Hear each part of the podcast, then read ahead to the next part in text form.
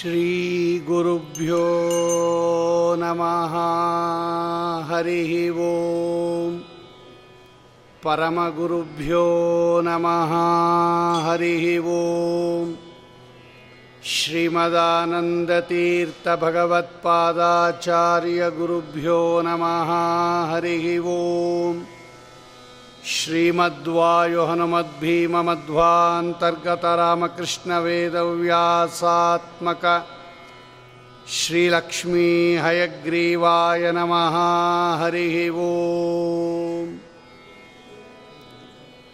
सुमतिभिरनुमेयं शुभ्रकायं सखायम् सुखमयमनपायं मुक्त्योपायं विमायं नृहयमहममेयं ध्येयमाम्नाय गेयं सदयमसदजेयं श्रीसहायं भजेयम् आपादमौलिपर्यन्तं गुरूणाम् आकृतिं स्मरेत् तेन विघ्नाः प्रणश्यन्ति सिद्ध्यन्ति च मनोरथाः दुर्वादिध्वान्तरवये वैष्णवेन्दीवरेन्दवे श्रीराघवेन्द्रगुरवे नमो अत्यन्तदयालवे यस्य प्रचण्डतपसा श्रुतिगीतवृत्तः तुष्टो हरिः किल वशं वदतामवाप श्रीमद्वसन्मतपयोनिधिपूर्णचन्द्रः श्रीविष्णुतीर्थमुनिराट् मुदमातनोतु हरिः वो नमः परस्मै पुरुषाय भूयसे सदुद्भवस्थाननिरोधलीलया गृहीतशक्तित्रितयाय देहिनाम् ಅಂತರ್ಧ್ರುವಾಯ ಅನುಪಲಭ್ಯವರ್ತ್ಮನೆ ಕಾರ್ತಿಕ ಮಾಸದಲ್ಲಿ ಕಾವೇರಿ ಸ್ನಾನ, ರಂಗನಾಥ ದೇವರ ದರ್ಶನ, ದೀಪದಾನ, ಇವುಗಳು ಹೇಗೆ ವಿಹಿತವಾಗಿದೆಯೋ ಮಾಸ ಮಹಾತ್ಮೆಯಲ್ಲಿ ಏನು ಭಗವಂತ ಆಜ್ಞೆ ಮಾಡಿದ್ದಾನೋ, ಅದರಂತೆ ಶ್ರೀಮದ್ ಭಾಗವತದ ಶ್ರವಣ. ಇದೂ ಕೂಡ ಕಾರ್ತಿಕ ಮಾಸ ಮಹಿಮೆಯಲ್ಲಿ ಬಂದಿದೆ.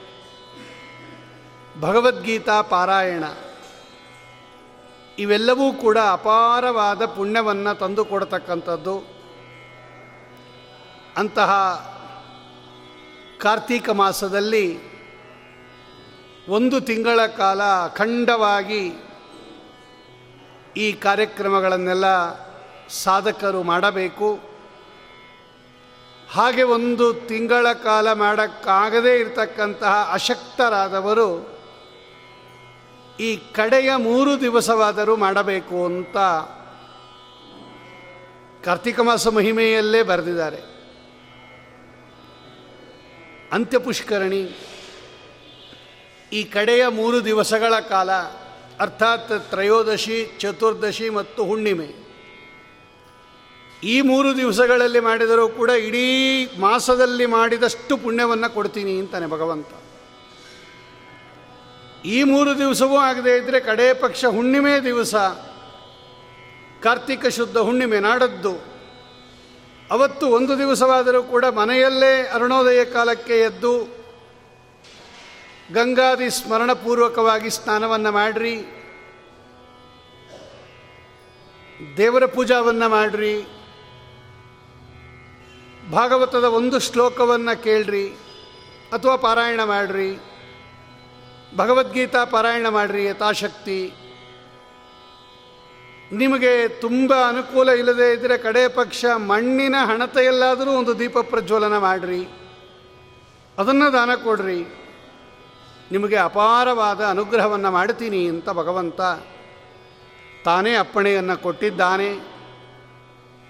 ಅಂತಹ ಪವಿತ್ರವಾದ ಕಾರ್ತೀಕ ಮಾಸದಲ್ಲಿ ಮಾಸವಿಹಿತ ಧರ್ಮವೂ ಹೌದು, ನಿತ್ಯವೂ ಪಾರಾಯಣ ಮಾಡಬೇಕಾದ, ಕೇಳಬೇಕಾದ ಗ್ರಂಥ ಶ್ರೀಮದ್ ಭಾಗವತ ಇಂತಹ ಶ್ರೀಮದ್ ಭಾಗವತಕ್ಕೆ ಪ್ರಾತಸ್ಮರಣೀಯರಾಗಿರ್ತಕ್ಕಂತಹ ಅರಣ್ಯಕಾಚಾರ್ಯರು ಅಥವಾ ಅಡವಿ ಆಚಾರ್ಯರು ಅಂತ ಪ್ರಖ್ಯಾತರಾಗಿರ್ತಕ್ಕಂತಹ ವಿಷ್ಣು ತೀರ್ಥರು ತಮ್ಮದೇ ಆಗಿರತಕ್ಕಂತಹ ವಿಶಿಷ್ಟ ಶೈಲಿಯಲ್ಲಿ ಭಾಗವತಕ್ಕೆ ವ್ಯಾಖ್ಯಾನವನ್ನು ಮಾಡಿದ್ದಾರೆ. ಅದೇ ಶ್ರೀಮದ್ ಭಾಗವತ ಸಾರೋದ್ಧಾರ. ಈ ಶ್ರೀಮದ್ ಭಾಗವತ ಸಾರೋದ್ಧಾರವನ್ನು ಗುರುರಾಜರ ದಿವ್ಯ ಸನ್ನಿಧಿಯಲ್ಲಿ ಅಖಿಲಾಂಡ ಕೋಟೆ ಬ್ರಹ್ಮಾಂಡ ನಾಯಕ ಶ್ರೀನಿವಾಸ ದೇವರ ಸನ್ನಿಧಿಯಲ್ಲಿ ನಾವು ಚಿಂತನೆ ಮಾಡುತ್ತಾ ಇದ್ದೇವೆ. ಮೂವತ್ತು ಪ್ರಕರಣಗಳಾಗಿ ವಿಂಗಡಿಸಿ ಶ್ರೀಮದ್ ಭಾಗವತವನ್ನು ಎಲ್ಲೆಲ್ಲಿ ಯಾವ ಯಾವ ಸ್ಕಂದದಲ್ಲಿ ಅದಕ್ಕೆ ಸಂಬಂಧಪಟ್ಟ ಶ್ಲೋಕಗಳಿದೆಯೋ ಅದೆಲ್ಲವನ್ನು ಸಂಗ್ರಹಿಸಿ ವಿಶಿಷ್ಟ ವ್ಯಾಖ್ಯಾನವನ್ನು ವಿಷ್ಣು ತೀರ್ಥರು ಮಾಡಿಕೊಟ್ಟಿದ್ದಾರೆ. ಅನೇಕ ಟಿಪ್ಪಣಿಗಳು ಶ್ರೀಮದ್ ಭಾಗವತಕ್ಕೆ, ಎಲ್ಲವೂ ಕೂಡ ಶ್ರೀಮದ್ ಆನಂದ ತೀರ್ಥರ ಭಾಗವತ ತಾತ್ಪರ್ಯವನ್ನು ಆಧರಿಸಿ ರಚನೆ ಮಾಡಿರ್ತಕ್ಕಂಥದ್ದು. ಬೇರೆ ಎಲ್ಲರೂ ಕೂಡ ಭಾಗವತ ಯಾವ ಒಂದು ಕ್ರಮದಲ್ಲಿ ಇದೆಯೋ ಮಂಗಳಾಚರಣ ಶ್ಲೋಕದಿಂದ ಅಂತ್ಯ ಮಂಗಳಾಚರಣ ಪರ್ಯಂತ ಹಾಗೇ ವ್ಯಾಖ್ಯಾನ ಮಾಡಿದ್ದಾರೆ. ಅದೇ ಕ್ರಮದಲ್ಲಿ ವ್ಯಾಖ್ಯಾನ ಮಾಡಿದ್ದಾರೆ. ವಿಷ್ಣು ತೀರ್ಥರು ಮಾತ್ರ ಪ್ರಕರಣಗಳಾಗಿ ವಿಂಗಡಿಸಿ ನಿಮಗೆ ಯಾವ ವಿಷಯ ಬೇಕು ಶ್ರೀಮದ್ ಭಾಗವತದಲ್ಲಿ? ಅದನ್ನು ನಾವು ಸಂಗ್ರಹಿಸಿಕೊಡ್ತೀನಿ ಅಂತ ಹೇಳಿ ಮೂವತ್ತು ಪ್ರಕರಣಗಳಾಗಿ ವಿಂಗಡಿಸಿ ಸುಮಾರು ಒಂದು ಮುನ್ನೂರ ಅರವತ್ತು ಶ್ಲೋಕಗಳನ್ನು ಆಯ್ದು ಅದನ್ನು ನಮಗೆ ಜೋಡಿಸಿಕೊಟ್ಟಿದ್ದಾರೆ. ಈ ವ್ಯಾಖ್ಯಾನದಿಂದ ನಮಗೆ ಆಗತಕ್ಕಂತಹ ಫಲ ಏನು ಅಂದರೆ ಭಗವತ ಒಂದು ಶ್ಲೋಕ ಓದಿದ್ರೂ ಅದು ಮಹಾಫಲ. ಅದರಲ್ಲಿ ಏನು ಸಂಶಯ ಇಲ್ಲ. ಆದರೆ ನಮಗೆ ಬೇಕಾಗಿರ್ತಕ್ಕಂತಹ ವಿಷಯಗಳು ಶ್ರೀಮದ್ ಭಾಗವತದಲ್ಲಿ ಎಲ್ಲಿ ಸಿಗತ್ತೆ? ಇದು ಬಹಳ ಸುಲಭವಾಗಿ ಗೊತ್ತಾಗ್ಬಿಡುತ್ತೆ. ಇಂತಹ ಒಂದು ಮಹೋಪಕಾರವನ್ನು ವಿಷ್ಣು ತೀರ್ಥರು ಮಾಡಿಕೊಟ್ಟಿದ್ದಾರೆ. ಯಥಾವತ್ ಕಾಲ ಪರ್ಯಂತ ಮೂವತ್ತು ಪ್ರಕರಣಗಳಲ್ಲಿ ಮೊದಲನೇ ಪ್ರಕರಣ ಶ್ರೀಮದ್ ಭಾಗವತ ಆಗತಿ ಪ್ರಕರಣ. ನಮ್ಮ ತನಕ ಭಾಗವತ ಬಂದಿದ್ದು ಹೆಂಗೆ? ಅದು ಎಲ್ಲಿಂದ ಪ್ರಾರಂಭವಾಯಿತು? ಯಾರ ಮುಖಾಂತರ ಬಂತು? ಅದು ಬಂದದ್ದು ಹೇಗೆ ಅನ್ನೋದನ್ನು ಭಾಗವತ ಶ್ಲೋಕಗಳನ್ನೇ ಆರಿಸಿ ಆಗತಿ ಪ್ರಕರಣ ಅಂತ ತಿಳಿಸ್ಕೊಟ್ಟಿದ್ದಾರೆ. ನಾರಾಯಣನಿಂದ ಪ್ರಾರಂಭ ಮಾಡಿ ಅಸ್ಮದಾದಿಗಳ ಪರ್ಯಂತ ಭಾಗವತ ಹೆಂಗೆ ಬಂತು?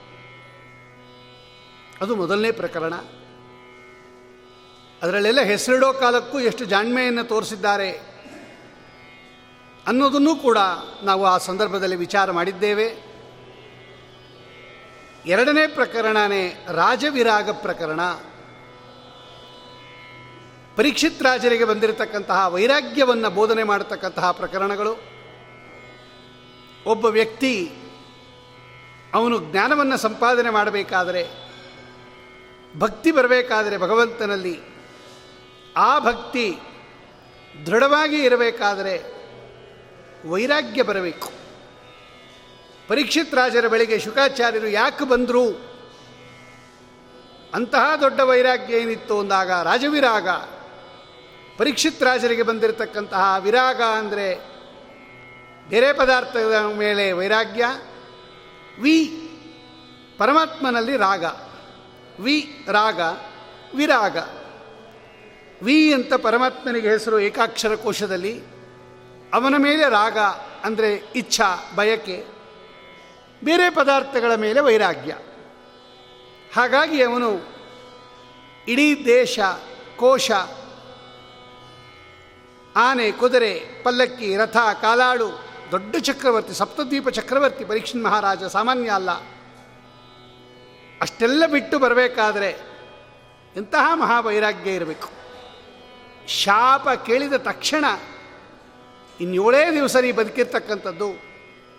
ತಕ್ಷಕನಿಂದ ನೀನು ಕಚ್ಚಲ್ಪಟ್ಟು ಮರಣವನ್ನು ಹೊಂದುತ್ತೀಯಾ ಅಂತ ವಿಪ್ರ ಶಾಪವನ್ನು ಕೇಳಿದಾಗ ಮಹಾವೈರಾಗ್ಯವನ್ನು ಹೊಂದಿ ಗಂಗಾ ನದಿಗೆ ಬರ್ತಾ ಇದ್ದಾನೆ ಎನ್ನುವ ಕಥೆಯನ್ನು ನಿರೂಪಣೆ ಮಾಡೋದಕ್ಕೆ ಹೊರಟಿರ್ತಕ್ಕಂತಹ ಪ್ರಕರಣ ರಾಜವಿರಾಗ ಪ್ರಕರಣ.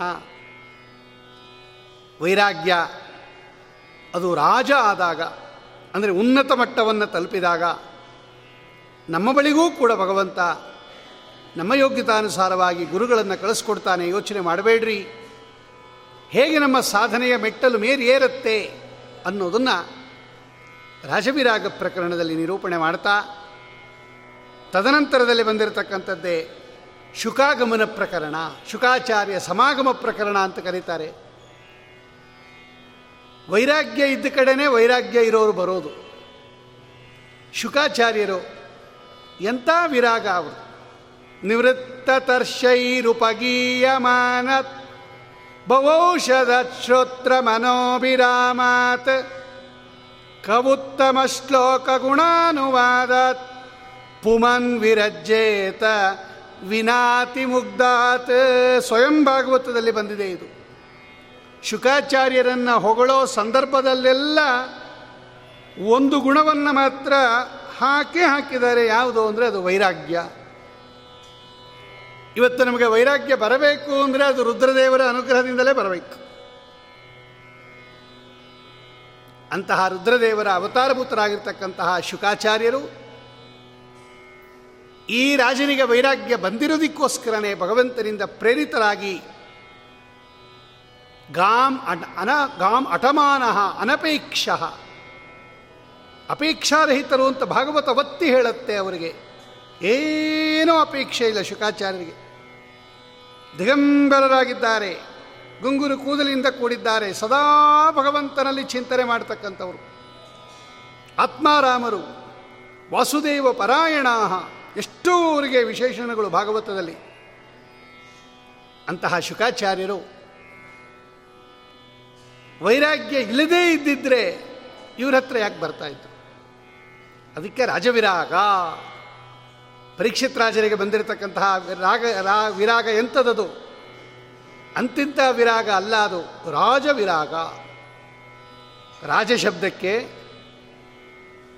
ರಾಜ ಅಂತ ಒಂದರ್ಥ, ಶ್ರೇಷ್ಠ ಅಂತ ಒಂದರ್ಥ.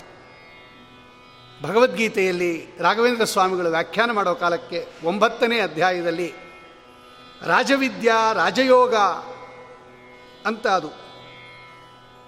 ಆ ರಾಜವಿದ್ಯಾ ಮತ್ತು ರಾಜಗುಹ್ಯ ಯೋಗ, ಅಲ್ಲಿ ರಾಜ ಶಬ್ದಕ್ಕೆ ಅರ್ಥ ಮಾಡ್ತಾರೆ ಪ್ರಧಾನ, ಶ್ರೇಷ್ಠ ಅಂತ ಅರ್ಥ ಮಾಡಿದ್ದಾರೆ ಆದ್ದರಿಂದ ರಾಜವಿದ್ಯಾ, ರಾಜಗುಹ್ಯ ಯೋಗ ಅಂತ ಒಂಬತ್ತನೇ ಅಧ್ಯಾಯಕ್ಕೆ, ಅಲ್ಲಿರೋ ರಾಜಶಬ್ದಕ್ಕೆ ಪ್ರಧಾನ, ಶ್ರೇಷ್ಠ ಅಂತ ಅರ್ಥ ಮಾಡಿರೋದರಿಂದ, ಇಲ್ಲೂ ರಾಜಶಬ್ದಕ್ಕೆ ಪ್ರಧಾನ ವೈರಾಗ್ಯ ಶ್ರೇಷ್ಠವಾಗಿರ್ತಕ್ಕಂತಹ ವೈರಾಗ್ಯ ಅಂತ ಚಿಂತನೆ ಮಾಡಿದಾಗ ಆ ರಾಜ ಶ್ರೇಷ್ಠ ವಿರಾಗ ಇದ್ದಿದ್ದರಿಂದಲೇ ಶುಕಾಚಾರ್ಯರು ಅವಳ ಬಳಿಗೆ ಬರ್ತಾ ಇದ್ದಾರೆ. ಅದು ಮೂರನೇ ಪ್ರಕರಣ ಶುಕಾಚಾರ್ಯ ಸಮಾಗಮ ಪ್ರಕರಣ. ಅದನ್ನೂ ಕೂಡ ನಾವು ಚಿಂತನೆ ಮಾಡಿದ್ದೆವು.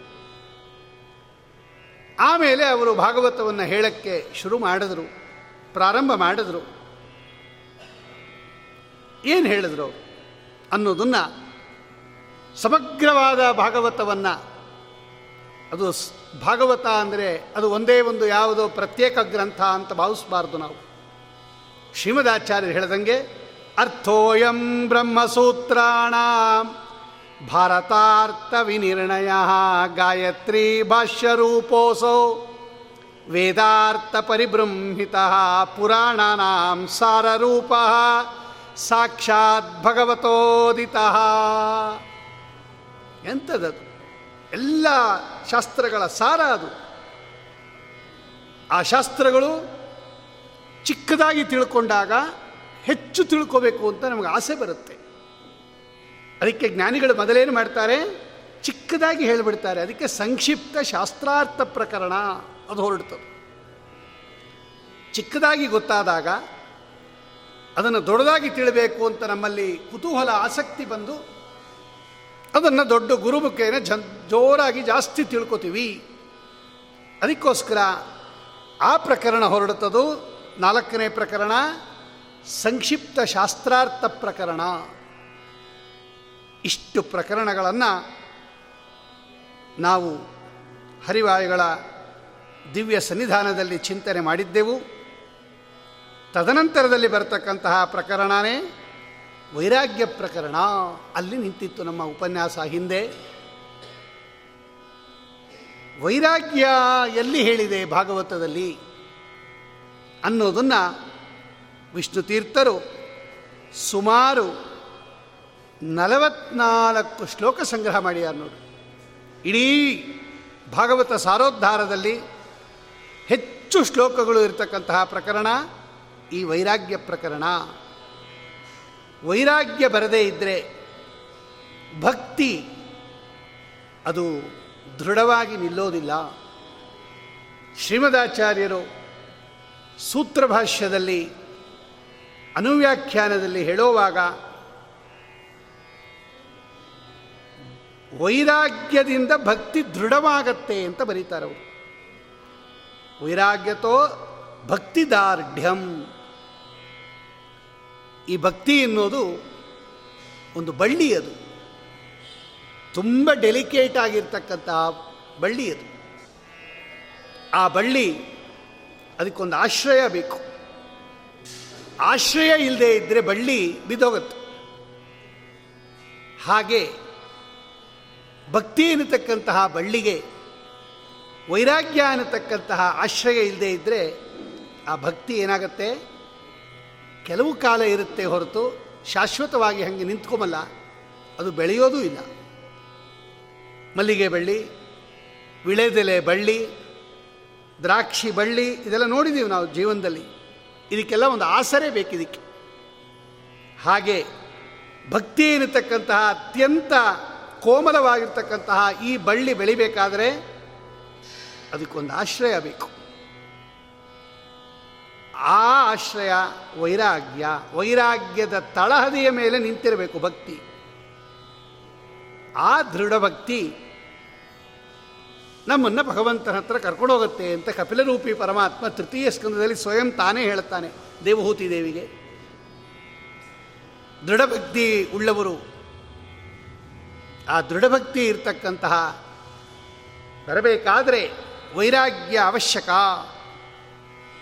ಅಂತ ಹೇಳಿ ಉತ್ಕೃಷ್ಟವಾಗಿರ್ತಕ್ಕಂತಹ ರೀತಿಯಲ್ಲಿ ಜ್ಞಾನ ಮತ್ತು ಭಕ್ತಿ ಎರಡೂ ಕೂಡ ಸ್ಥಿರವಾಗಿರಬೇಕು ಅಂತ ಹೇಳಿದ್ರೆ ವೈರಾಗ್ಯ ಬರುತ್ತೆ. ಇಲ್ಲದೇ ಇದ್ದರೆ ಎಷ್ಟೇ ಕೇಳಿದ್ರೂ ಕೂಡ ಬೇಕಾದ್ದು ಕೇಳಲಿ, ಬೇಕಾದ್ದು ಅಧ್ಯಯನ ಮಾಡಲಿ, ಬೇಕಾದ್ದು ಓದಲಿ, ಅದು ಭಗವಂತನಲ್ಲಿ ದೃಢವಾದ ಭಕ್ತಿಯನ್ನು ತಂದುಕೊಡೋದಿಲ್ಲ. ಈ ವಿಷಯಗಳೆಲ್ಲ ಎಲ್ಲಿ ಬಂದಿದೆ ಭಾಗವತದಲ್ಲಿ ಎನ್ನೋದು? ಸಂಗ್ರಹ ಮಾಡಿ ನಲವತ್ನಾಲ್ಕು ಶ್ಲೋಕಗಳಲ್ಲಿ ವೈರಾಗ್ಯ ಪ್ರಕರಣ ಅನ್ನತಕ್ಕಂತಹ ಪ್ರಕರಣವನ್ನು ವಿಷ್ಣುತೀರ್ಥರು ಸಂಗ್ರಹ ಮಾಡಿಕೊಟ್ಟಿದ್ದಾರೆ. ಇವತ್ತಿನಿಂದ ನಮಗೆ ಉಪಲಬ್ಧಿ ಇರತಕ್ಕಂತಹ ಸಮಯದಲ್ಲಿ ಆ ವೈರಾಗ್ಯ ಪ್ರಕರಣದ ನಲವತ್ನಾಲ್ಕು ಶ್ಲೋಕಗಳಲ್ಲಿ ಎಷ್ಟು ಆಗುತ್ತೋ ಅಷ್ಟನ್ನು ಚಿಂತನೆ ಮಾಡಿ ಭಗವಂತನಿಗೆ ಅರ್ಪಣೆ ಮಾಡೋಣ. ವಿಷ್ಣುತೀರ್ಥರು ನೇರವಾಗಿ ವಿಷಯವನ್ನು ನಮ್ಮ ಮುಂದೆ ಇಟ್ಟುಬಿಡ್ತಾರೆ. ಭಾಗವತ ಪಂಚಮಸ್ಕಂದದಲ್ಲಿ ಜಡಭರತ ಉಪಾಖ್ಯಾನ ಅಂತ ಒಂದು ಉಪಾಖ್ಯಾನ. ಜಡಭರತರು ರಹುಗುಣ ಮಹಾರಾಜನಿಗೆ ತತ್ವೋಪದೇಶ ಮಾಡ್ತಾರೆ. ಪಲ್ಲಕ್ಕಿ ಹೊರಸುಬಿಟ್ಟ ರಹುಗುಣ ಮಹಾರಾಜ, ನಾನು ರಾಜ ಅನ್ನತಕ್ಕಂತಹ ಸ್ವಲ್ಪ ಅಹಂಭಾವದಿಂದ ಆ ಬ್ರಾಹ್ಮಣನ ಯೋಗ್ಯತೆಯನ್ನು ತಿಳಿದೇನೆ. ಅವನಿಗೆ ಪಲ್ಲಕ್ಕಿ ಹೊರೋರು ಒಬ್ಬರು ಬೇಕಾಗಿತ್ತು. ಒಬ್ಬ ಇದ್ದಾನೆ ಎಂದಾಗ ಹ್ಞೂ ಅಂದುಬಿಟ್ಟ ಇವರು ವಿಷಮಗತಿಯ ಸ್ವಲ್ಪ ಹೆಚ್ಚು ಕಡಿಮೆ ಹೊರತಾ ಇದ್ದಾರೆ. ಭಗವಂತನಲ್ಲಿ ಚಿಂತನ ಅವರಿಗೆ. ಆಗ ಬೇಕಾದಷ್ಟು ಅವರನ್ನು ನಿಂದನೆ ಮಾಡಿಬಿಟ್ಟ. ಆಮೇಲೆ ಅವರು ಮಹಾಭಾಗವತೋತ್ತಮರು ಅಂತ ಗೊತ್ತಾಯಿತು ಅವರು ಆಡಿದ ಮಾತುಗಳಿಂದ. ಯಜ್ಞೋಪವೀತ ಬೇರೆ ಧಾರಣೆ ಮಾಡಿದ್ದೀರಾ, ಸ್ವಾಮಿ? ಬ್ರಾಹ್ಮಣರು ಅಂದರೆ ನನಗೆ ಮಹಾಭಯ, ಬ್ರಹ್ಮಜ್ಞಾನಿಗಳು ಅಂದರೆ. ಇಲ್ಲೆಲ್ಲ ಬ್ರಾಹ್ಮಣರು ಅಂದರೆ ಯಾವುದೋ ಜಾತಿನ ಎತ್ಕಟ್ಟಿದ್ದಾರೆ ಅಂತ ತಿಳಿಬಾರದು, ಭಾಗವತ ಹೇಳುತ್ತೆ. ಇಲ್ಲೆಲ್ಲ ಬ್ರಾಹ್ಮಣರು ಅಂದರೆ ಭಗವಂತನನ್ನು ತಿಳಿದವರು ಬ್ರಹ್ಮಜ್ಞಾನಿಗಳು ಅಂತಲೇ ಅರ್ಥ. ಹಾಗಾಗಿ ನಿಮ್ಮನ್ನು ಕಂಡ್ರೆ ನನಗೆ ಮಹಾಭಯ ಅಂತಾನೆ ಅವನು. ನಾಹಂ ವಿಶಂಕೆ ಸುರರಾಜ ವಜ್ರಾತ್ ನತ್ರಕ್ಷಶೂಲಾತ್ ನಯಮಸ್ಯ ದಂಡಾತ್. ನಾನು ರುದ್ರದೇವರ ತ್ರಿಶೂಲಕ್ಕೆ ಹೆದರ್ಕೊಂಬೋದಿಲ್ಲ, ಇಂದ್ರದೇವರ ವಜ್ರಾಯುಧಕ್ಕೆ ಹೆದರ್ಕೊಂಬಲ್ಲ, ಯಮಧರ್ಮರಾಜರ ದಂಡಕ್ಕೆ ಹೆದರ್ಕೊಂಬಲ್ಲ, ಈ ದಿಕ್ಪಾಲಕರ ಆಯುಧಗಳಿಗೆ ಹೆದರ್ಕೊಂಬಲ್ಲ, ಬ್ರಹ್ಮಕುಲಾವಮಾನಾತ್. ಶಂಕೆ ವೃಷಂ ಬ್ರಹ್ಮಕುಲ ಅವಮಾನಾತ್ ಬ್ರಾಹ್ಮಣರ ಕುಲದ ಅವಮಾನಕ್ಕೆ ನಾನು ಬಹಳ ಹೆದರ್ತೀನಿ ಯಾಕೆಂದರೆ ಇದೆಲ್ಲ ನಮ್ಮೊಬ್ಬೊಬ್ಬರನ್ನ ನಾಶ ಮಾಡಿದ್ರೆ ಅದು ನಮ್ಮ ಕುಲವನ್ನೇ ನಾಶ ಮಾಡಿಬಿಡುತ್ತೆ. ವಿಪ್ರ ದ್ರೋಹ ಬ್ರಾಹ್ಮಣ ದ್ರೋಹ ಬ್ರಹ್ಮಜ್ಞಾನಿಗಳ ದ್ರೋಹ. ತಪ್ಪಾಗೋಯ್ತು ಸ್ವಾಮಿ, ನಿಮ್ಮಂತಹ ಜ್ಞಾನಿಗಳ ಕೈಯಲ್ಲಿ ಪಲ್ಲಕ್ಕಿ ಹೊರಿಸ್ಬಿಟ್ಟೆ. ಆಡಬಾರದ ಮಾತುಗಳನ್ನು ಆಡಿಬಿಟ್ಟೆ ಅಂತ ಹೇಳಿ ಗಟ್ಟಿಯಾಗಿ ಪಲ್ಲಕ್ಕಿಯಿಂದ ಇಳಿದು ಅವರ ಪಾದವನ್ನು ಹಿಡ್ಕೊಂಡ್ಬಿಡ್ತಾನವ. ಆ ಸಂದರ್ಭದಲ್ಲಿ ಅವನಿಗೆ ಉಪದೇಶ ಮಾಡಬೇಕು ಅಂತ ಹೇಳಿ ಜಡಭರತರು ಯಾರ ಹತ್ರ ಒಬ್ಬರ ಹತ್ರ ಮಾತೇ ಆಡಿದಿಲ್ಲ ಒಬ್ಬರ ಹತ್ರ ಸೇರೋದೇ ಇಲ್ಲ ಅವರು. ಹಿಂದೆ ಒಂದು ಸಲ ಜಿಂಕೆ ಸಹವಾಸ ಮಾಡಿ, ನಾನು ಅನುಭವಿಸಿದ್ದೀನಿ ಆ ಜಿಂಕೆ ಬರೀ ಸಹವಾಸ, ಒಬ್ಬರ ಸಹವಾಸನೇ ಬೇಡ ಅಂತ ಹೇಳಿ ಮಹಾಜ್ಞಾನಿಗಳಾಗಿದ್ದರೂ ಕೂಡ ಜಡ, ಮೂಕ, ಬದಿರ, ಅಂಧವತ್ ಸಂಚಚಾರ, ಭಾಗವತ ಹೇಳುತ್ತೆ. ಹುಚ್ಚನಂತೆ ಕುರುಡನಂತೆ, ಮೂಕನಂತೆ, ದಡ್ಡನಂತೆ ಜಗತ್ತಿಗೆ ತೋರಿಸ್ಕೊಂಬಿಟ್ರು ಅವರು. ಅವರು ಬರಬಾರ್ದು, ನನ್ನ ಹತ್ರ ನಾನು ಹೋಗಬಾರ್ದು ಅಂತ. ಅಂತಹ ಬ್ರಾಹ್ಮಣ ಒಂದು ಮಾತಾಡೋಕ್ಕೆ ಉಪದೇಶ ಮಾಡೋಕ್ಕೆ ಶುರು ಮಾಡ್ತಾರೆ. ಅದರಿಂದ ತೆಕ್ಕೊಂಡಿದ್ದಾರೆ ಈ ಶ್ಲೋಕ. ಯಾರು? ವಿಷ್ಣು ತೀರ್ಥರು. ಅವ್ರು ಹೇಳ್ತಾರೆ ನತಸ್ಯ ತತ್ವಗ್ರಹಣಾಯ ಸಾಕ್ಷಾತ್ ವರೀಯಸೀರಪಿ ವಾಚ ಸಮಾಸನ್ ಸ್ವಪ್ನೆ ನಿರುಕ್ತ್ಯಾಗ್ರಹಮೇಧ ಸೌಖ್ಯಂ ನಯಸ್ಯ ಹೇಯ ಅನುಮಿತಂ ಸ್ವಯಂ ಸ್ಯಾತ್. ರಾಜನ್, ನೀನೆಲ್ಲ ಓದ್ಬಿಟ್ಟಿದ್ಯಾ ಅಂತ ತಿಳ್ಕೊಂಡಿದ್ಯಾ? ಅಕೋವಿದ, ಕೋವಿದವಾನ್, ಕೋವಿದವತ್ ಭಾಷಸೆ. ನೀನು ಪಂಡಿತ ಅಲ್ಲ, ಪಂಡಿತನಂತೆ ಮಾತಾಡ್ತಾ ಇದೆಯಾ ಅಷ್ಟೇ. ಅಷ್ಟುದ್ದು ಹೇಳಿರ್ತಾನೆ ಅವನು ಹಾಗೆ ಹಿಂಗೆ ಅಂತ. ಯಾಕೆ ಅಂದರೆ ನಿನಗೆ ಶಬ್ದಗಳ ಪರಿಚಯ ಉಂಟೇ ಹೊರತು. ಸರಿಯಾದ ತಿಳುವಳಿಕೆ ನಿನಗಿಲ್ಲ. ನಿಮಗೆ ಭಗವಂತನಲ್ಲಿ ಪರತತ್ವ ಜ್ಞಾನ ನಿಂಗಿನ್ನ ಬಂದಿಲ್ಲ. ಯಾಕೆ? ವೈರಾಗ್ಯ ಇಲ್ಲ ನಿನಗೆ ಅಂತಾರೆ ಅವರು. ವೈರಾಗ್ಯದ ಮೇಲೆ ಬಂದಿದ್ರೆ ನೀ ಚೆನ್ನಾಗಿ ಮಾತಾಡ್ತಾ ಇದ್ದಿ. ನೀನು ಓದಿದೀಯ ನಿಜ? ಎಲ್ಲ ತಿಳ್ಕೊಂಡಿದೆಯಾ ನಿಜ? ಇನ್ನೂ ಹೆಚ್ಚಿಗೆ ತಿಳ್ಕೋಬೇಕು ಅಂತ ಕಪಿಲರೂಪಿ ಪರಮಾತ್ಮನ ಹತ್ರ ಹೋಗ್ತಾ ಇದ್ದಾನೆ ಇವನು ತತ್ವಜ್ಞಾನಕ್ಕೋಸ್ಕರ. ಆದರೆ ಅದು ನಿನಗೆ ಭಕ್ತಿ ವಿನಯಗಳನ್ನು ತಂದ್ಕೊಡ್ಲಿಲ್ಲ. ಯಾಕೆ? ವೈರಾಗ್ಯ ಬೇಕು. ನಿಜವಾಗಲೂ ನೀನು ವೇದ, ಉಪನಿಷತ್ತು, ಶಾಸ್ತ್ರ ಇತ್ಯಾದಿಗಳನ್ನೆಲ್ಲ ಚೆನ್ನಾಗಿ ಓದಿದ್ದಿದ್ರೆ ಈ ಮಾತೇ ಬರ್ತಾ ಇರಲಿಲ್ಲ ನಿನ್ನಿಂದ. ನಾನು ರಾಜ ನಾನು ಪಲ್ಲಕ್ಕಿಯಲ್ಲಿ ಕೂತಿದ್ದೀನಿ. ಇವರು ಸೇವಕರು, ಇವರು ನನ್ನನ್ನು ಹೊರತಾ ಇದ್ದಾರೆ. ನಿನಗೆ ದಂಡಪಾಣಿಮಿವ ಚಿಕಿತ್ಸಾಂ ಕರೋಮಿ, ಯಮಧರ್ಮರಾಜರಂತೆ ನಿಮಗೆ ಶಿಕ್ಷೆ ಮಾಡ್ತೀನಿ ಅಂತ ಹೇಳಿಬಿಟ್ಟಿದ್ದ ಈ ಬ್ರಾಹ್ಮಣಂಗೆ. ಇದೆಲ್ಲ ಬರ್ತಾ ಇರಲಿಲ್ಲ. ಇದೆಲ್ಲ ಬರ್ತಾ ಇರಲಿಲ್ಲ ನಿನ್ನ ಬಾಯಲ್ಲಿ. ಅವ್ರು ಹೇಳ್ತಾರೆ ನೋಡ್ರಿ, ನತಸ್ಯ ತತ್ವಗ್ರಹಣಾಯ ಸಾಕ್ಷಾದ್ವರೀಯಸೀರಪಿ ಅಪೌರುಷೇಯವಾಗಿರತಕ್ಕಂತಹ, ಶ್ರೇಷ್ಠವಾಗಿರ್ತಕ್ಕಂಥದ್ದು ಯಾವುದು? ವೇದಗಳು. ಗರೀಯಸಿ, ಅಪೌರುಷೇಯ ಅದು. ಯಾರೂ ರಚನೆ ಮಾಡಿದ್ದಲ್ಲ. ಅನಾದಿ ಕಾಲದಿಂದ ಅನಂತ ಕಾಲದವರೆಗೆ ಇರ್ತಕ್ಕಂತಹ ನಿತ್ಯಾವೈವೇದಾಹ. ವಿಷ್ಣು ತತ್ವನಿರ್ಣಯದಲ್ಲಿ ಆಚಾರ್ಯರು ಎಲ್ಲ ಸಮರ್ಥನೆ ಮಾಡಿ ತೋರಿಸಿದ್ದಾರೆ, ವೇದಾಪೌರುಷೇಯತ್ವ. ಅಂತಹ ಶ್ರೇಷ್ಠಾತಿ ಶ್ರೇಷ್ಠವಾದ ವೇದವಚನಗಳೂ ಕೂಡ ತತ್ವಗ್ರಹಣಾಯ ನ ಭವತಿ. ಆಗೋದಿಲ್ಲ. ತತ್ವಗ್ರಹಣಾಯ, ಅಂದರೆ ಭಗವಂತನ ತತ್ವಗಳನ್ನು ಅದು ತಿಳಿಸೋದಿಲ್ಲ. ವೇದಗಳೂ ಕೂಡ. ಯಾರಿಗೆ? ಯಾರಿಗೆ ತಿಳಿಸೋದಿಲ್ಲ? ಸ್ವಪ್ನೆ ನಿರುಕ್ತ್ಯ ಗೃಹಮೇಧ ಸೌಖ್ಯಂ. ನಯಸ್ಯ ಹೇಯಾನುಮಿತಂ ಸ್ವಯಂ ಸ್ಯಾತ್. ಈ ಪದಾರ್ಥಗಳಲ್ಲಿ ಅಂದರೆ ಸಾಂಸಾರಿಕ ಸುಖದಲ್ಲಿ, ಮನೆ ಮಠಾದಿಗಳಲ್ಲಿ ಇದು ಶಾಶ್ವತ ಅಲ್ಲ ಅಂತ ಯಾರಿಗೆ ಜ್ಞಾನ ಬಂದಿಲ್ಲ ಇನ್ನ. ಸ್ವಪ್ನೇ ನಿರುಕ್ತ್ಯ ಗೃಹಮೇಧ ಸೌಖ್ಯಂ ವಿಷಯ ಪದಾರ್ಥಗಳಿಂದ ಬರತಕ್ಕಂತಹ ಸುಖ, ಅದು ತಾತ್ಕಾಲಿಕ ಸುಖ, ಇದು ಪರ್ಮನೆಂಟ್ ಆಗಿರೋದಿಲ್ಲ. ಯಾವುದು ಪರ್ಮನೆಂಟ್ ಆಗಿರೋದಿಲ್ವೋ ಅದರಲ್ಲಿ ಜಾಸ್ತಿ ಅಭಿಮಾನ ಮಾಡಬಾರದು. ನೋಡ್ರಿ ಲೋಕದಲ್ಲಿ ನಿಯಮ ಅದು, ಕಂಡಿದೆ ಅದು.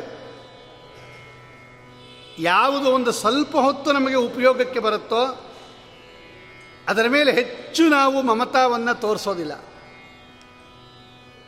ಯಾವ ಹೋಗುತ್ತೆ ಬಿಡ್ರಿ, ಒಂದು ಸ್ವಲ್ಪ ತಿದ್ದು ಹೋಗುತ್ತೆ ಹೊಟ್ಟೋಗುತ್ತೆ ಈ ಲೋಕದಲ್ಲಿರೋ ಪದಾರ್ಥ ಎಲ್ಲ ಸ್ವಪ್ನೇ ನಿರುಕ್ತ್ಯಾಗ್ರಹಮೇದಿ ಸೌಗ್ರಹಮೇದ ಸೌಖ್ಯಂ. ಇದೆಲ್ಲ ಕ್ಷಣಿಕವಾಗಿರ್ತಕ್ಕಂಥದ್ದು. ಇದೆಲ್ಲ ಪರ್ಮನೆಂಟ್ ಅಲ್ಲ. ಇದರ ಮೇಲೆ ಹೇಯ ಬರಬೇಕು. ಅಂದರೆ ತಿರಸ್ಕಾರ ಬುದ್ಧಿ ಬರಬೇಕು. ಈ ಪದಾರ್ಥಗಳ ಮೇಲೆ ತಿರಸ್ಕಾರ ಬುದ್ಧಿ ಬಂದಾಗ ಭಗವಂತನಲ್ಲಿ ಭಕ್ತಿ ದೃಢ ಆಗೋಗ್ಬಿಡುತ್ತಂತೆ ನೋಡಿ ಅದರ ತನಕ ಏನಾಗುತ್ತೆ? ನಾವು ಈ ಪದಾರ್ಥದ ಮೇಲೂ ನಮಗೆ ಆಸೆ. ಭಗವಂತನ ಮೇಲೂ ಆಸೆ, ಪದಾರ್ಥದ ಮೇಲೂ ಆಸೆ. ಈ ಕಡೆನೂ ಹೋಗುತ್ತೆ ನಮ್ಮ ಬುದ್ಧಿ, ಈ ಕಡೆನೂ ಹೋಗುತ್ತೆ. ಒಂದ್ಸಲ ಆ ಕಡೆ ಹೋಗುತ್ತೆ, ಒಂದ್ಸಲ ಈ ಕಡೆ ಹೋಗುತ್ತೆ, ಒಂದ್ಸಲ ಆ ಕಡೆ ಹೋಗುತ್ತೆ, ಒಂದ್ಸಲ ಈ ಕಡೆ ಹೋಗುತ್ತೆ. ಓಲಾಡುತ್ತೆ ಇದು. ಡೋಲಾಯಮಾನ ನಮ್ಮದು ಸ್ಥಿರವಾಗಿ ಭಗವಂತನಲ್ಲಿ ನಿಂತ್ಕೊಮಕ್ಕಾಗಲ್ಲ ನಮ್ಮ ಬುದ್ಧಿ ಇವತ್ತು. ಯಾಕೆ ನಮಗಲ್ಲಿ? ಇದರ ಮೇಲೆ ಹೇಯ, ಇದು ತಿರಸ್ಕಾರ ಅಂತ ಬುದ್ಧಿ ಬಂದಿಲ್ಲ. ಅಂತಹ ತಿರಸ್ಕಾರ ಬುದ್ಧಿ ಯಾರಿಗೆ ಬಂದಿಲ್ಲ, ಇವನಿಗೆ ವೇದ ವಚನಗಳೂ ಕೂಡ ತತ್ವಗ್ರಹಣವನ್ನು ಮಾಡಿಸೋದಿಲ್ಲ. ನೋಡೋರು ಹೇಳ್ತಾರೆ ರಘುಹಣ ಮಹಾರಾಜ ಬರೀ ಕೇಳೋದು ಮುಖ್ಯ ಅಲ್ಲ. ವೇದ ಮಾತು ವೇದಗಳೂ ಕೂಡ ಅವನಿಗೆ ಭಗವಂತನ ಜ್ಞಾನವನ್ನು ಉಂಟು ಮಾಡೋದಿಲ್ಲ. ಯಾಕೆ?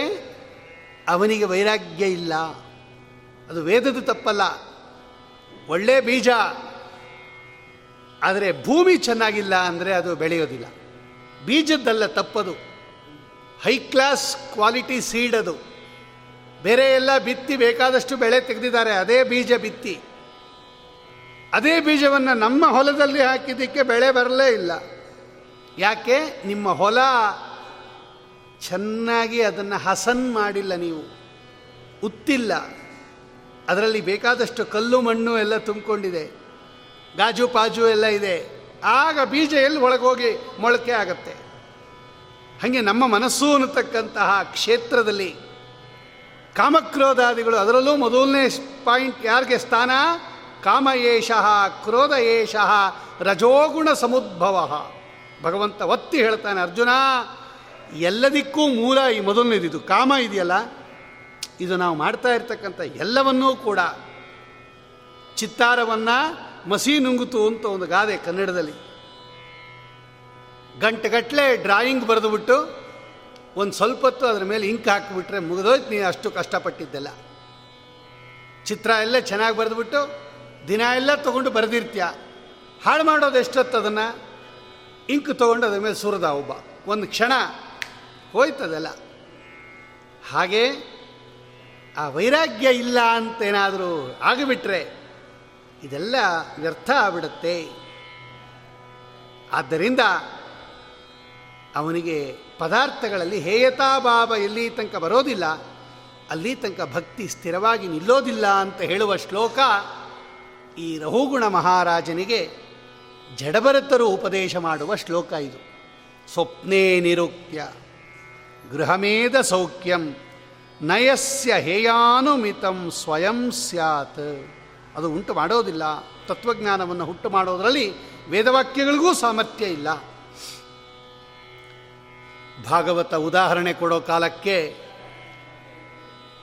ಈ ವೈಶೇಷಿಕ ಸುಖಗಳೆಲ್ಲ ಅಂದರೆ ವಿಷಯ ಸುಖಗಳೆಲ್ಲ ಇದು ಸ್ವಪ್ನದಂತೆ ಅಂತ ಉದಾಹರಣೆ ಕೊಟ್ಟುಬಿಡ್ತು. ಸ್ವಪ್ನದಲ್ಲಿ ಕಾಣುವ ಪದಾರ್ಥಗಳಂತೆ ಇದೂ ಕೂಡ ಅಂತ ಹೇಳಿಬಿಡ್ತು. ಎಲ್ಲ ಬೇರೆಯವರೆಲ್ಲ ಏನು ಅರ್ಥ ಮಾಡಿಬಿಟ್ರು? ಪರಕೀಯರು ವ್ಯಾಖ್ಯಾನ ಮಾಡಿದ್ದಾರೆ ಭಾಗವತಕ್ಕೆ. ಅವರೆಲ್ಲ ಏನು ಮಾಡಿಬಿಟ್ರು ಅಂದರೆ ಸ್ವಪ್ನ ಸುಳ್ಳು, ಕನಸು ಸುಳ್ಳು ಕನಸಿನ ಹೋಲಿಕೆಯನ್ನು ಈ ಸುಖಕ್ಕೆ ಕೊಟ್ಟಿರೋದ್ರಿಂದ ಈ ಸುಖ ದುಃಖಾದಿಗಳು ಸುಳ್ಳು ಅಂತಾರವರು. ಹಂಗೊಂದು ಮತ ಇದೆ. ಘಟಪಟಾದಿ ಬಾಹ್ಯ ಜಗತ್ತು, ಸುಖ ದುಃಖಾದಿ ಆಂತರಿಕ ಜಗತ್ತು ಎರಡೂ ಕೂಡ ಅದು ಮಿಥ್ಯಾ, ಸದಸದ್ವಿಲಕ್ಷಣ ಅಂತ ಅವರ ಮತ. ಉದಾಹರಣೆ ಎಲ್ಲಿ ಕೊಟ್ಟರು ಅವರು ನೋಡಿದ್ರ ಇಲ್ಲಿ ಈ ಜಗತ್ತೆಲ್ಲ ಸುಳ್ಳು ಅಂತ ಸ್ವಪ್ನದ ದೃಷ್ಟಾಂತ ಕೊಟ್ಬಿಟ್ಟಿದೆ ಭಾಗವತದಲ್ಲಿ. ಸ್ವಪ್ನೇ ನಿರುಕ್ತ್ಯಾಗ್ರಹಮೇದಿ ಸೌಖ್ಯಂ. ಈ ವಿಷಯ ಪದಾರ್ಥಗಳೆಲ್ಲ ಸ್ವಪ್ನದಂತೆ ಅಂತ ಹೇಳಿರೋದ್ರಿಂದ, ಸ್ವಪ್ನ ಸುಳ್ಳಾಗಿರೋದ್ರಿಂದ ಅದರಂತೆ ಇದು ಅಂದರೆ ಇದು ಕೂಡ ಏನಾಯಿತು? ಸುಳ್ಳು. ಆದ್ದರಿಂದ ನಿಮ್ಮ ಸುಖ ದುಃಖಾದಿಗಳೆಲ್ಲ ಸುಳ್ಳು ವಾಸ್ತವವಾಗಿಲ್ಲ ಅಂತಾರವರು. ಇದು ಆರೋಪಿತ ಇದು ಸುಖ ದುಃಖಾದಿಗಳೆಲ್ಲ ಶ್ರೀಮದಾಚಾರ್ಯರು ಹೇಳುತ್ತಾರೆ, ಓಂ ವೈಧರ್ಮ್ಯಾಚ ನ ಸ್ವಪ್ನಾದಿವತ್ ಓಂ ಅಂತ ಒಂದು ಸೂತ್ರ ಇದೆ. ಸೂತ್ರ ಇದೆ, ಬ್ರಹ್ಮಸೂತ್ರ ಇದೆ. ನಾವೇನು ಹೇಳಲ್ಲ, ಅಲ್ಲಿ ನೋಡಲಿ. ಓಂ ವೈಧರ್ಮ್ಯಾಚ ನ ಸ್ವಪ್ನಾದಿವತ್. ಸ್ವಪ್ನಾದಿಗಳಂತೆ ಈ ಜಗತ್ತು ಅಸತ್ತಲ್ಲ. ಅದಕ್ಕೂ ಇದಕ್ಕೂ ಕೂಡ ವ್ಯತ್ಯಾಸ ಇದೆ. ಹಾಗಾದರೆ ಸ್ವಪ್ನ ಸುಳ್ಳು ಅಂತ ಒಪ್ಕೊಂಡ್ರಲ್ಲ ನೀವು, ಅಂದರೆ ಸ್ವಪ್ನವೂ ಸುಳ್ಳಲ್ಲ. ನಮಗೆ ಕನಸು ಬೀಳುತ್ತಲ್ಲ. ಅದು ಸುಳ್ಳಲ್ಲ, ಅದು ನಿಜ.